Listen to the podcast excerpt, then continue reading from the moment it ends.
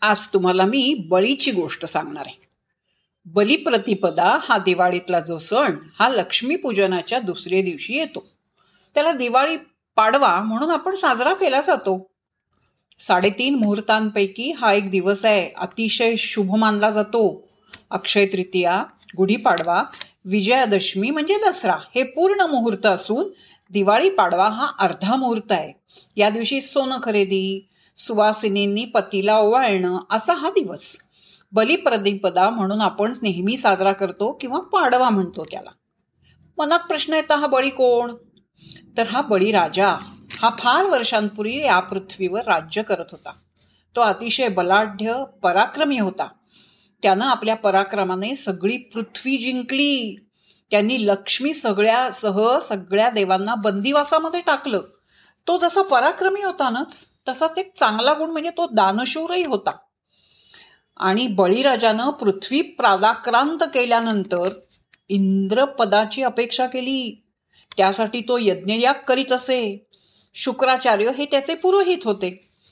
जगन्माता आदिती आपल्या देवपुत्रांची काळजी पती कश्यप ऋषींकडे व्यक्त करते की इतक्या लोकांना यांनी बंदी केलंय. कसं करणार यांचं? म्हणून ही मुनिवर कश्यप ऋषी आणि त्यांची जी पत्नी म्हणजे आदिती त्यांच्या मनात आलं. म्हणून विचारलं त्याने की यांना कसं सोडवू मी? काय करू? तेव्हा ऋषी त्यांना सांगतात की तू प्रयोपव्रत पयोव्रत कर. आणि हे व्रत केल्यानंतर प्रत्यक्ष महाविष्णूंचं दर्शन तिला घडलं. आणि भाद्रपद शुद्ध द्वादशी या दिवशी दुपारी माध्यान्ह काळी जगन्माता आदिती विष्णूंना वामन रूपानं जन्म देतात. असा हा वामन आणि त्याची माता आदिती यांचं दुर्मिळ मंदिर आजही पुण्यामध्ये बाजीराव रोडवर आहे. राजा केळकर संग्रहालयाच्या शेजारी आहे. तर असो हा बळीराजा. बळीराजा मी म्हटलं तसं पराक्रमी होता राज्य घेतलं सबंध काय म्हणूया तुम्हाला जगावर बंदी राज्य केलं. तो दानशूर होता पण त्याने पृथ्वीवर मिजवळला पण इंद्रपदाची पण अपेक्षा केली त्यामुळे विष्णूंना वामन अवतार घ्यावा लागला. गीतेतला श्लोक तुम्हाला माहिती आहे यदा यदा ही धर्मस्य.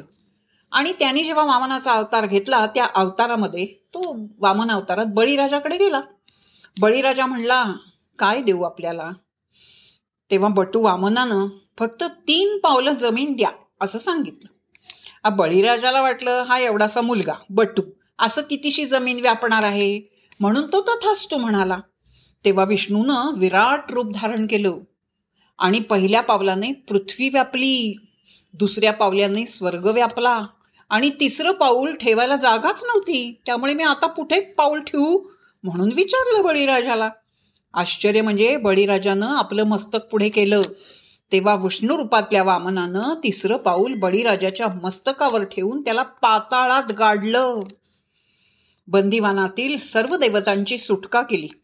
सगळीकडे आनंदी आनंद झाला. ही घटना घडली. अश्विन वद्य त्रयोदशी ते अमावस्या या तीन दिवसात घडली.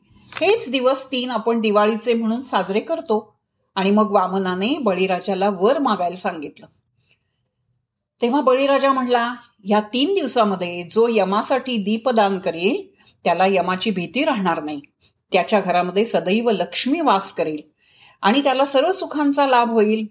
वामन तथाच तू म्हणला म्हणून तेव्हापासून हा दीपोत्सव किंवा दिवाळी हा सण सुरू झाला. अश्विन वद्य त्रयोदशीला यमाला प्रसन्न करायचं असलं त्यासाठी दीपदान करायचं असतं. विष्णू कुबेर गणेश नाग आणि द्रव्यनिधी यांची पूजा करायची असते. लक्ष्मीपूजन. हे लक्ष्मीपूजन झाल्यावर सग सगळे देव प्रसन्न राहतात म्हणून घर दागिने स्वच्छ करायचे. तू आमच्याकडे सदैव राहा. यमाची भीती एका यतीने नचिकेत सोडला तर सर्वांनाच वाटते कारण तो मृत्यूदेव आहे ना? त्याला प्रसन्न करण्यासाठी दीपदानाची प्रथा. पाडवा किंवा बलिप्रदा या दि बलिप्रतिपदा या दिवशी अंगणात शेणाची बाहुलीसारखी प्रतिमा करून त्यावर पणती लावली जाते आणि कधीही नाही ते दक्षिणेकडे दिवा लावून लावायचा असतो. ही प्रतिमा बलीची आणि दिवस त्यापासून सुटका व्हावी म्हणून अशी ही बळीची कथा.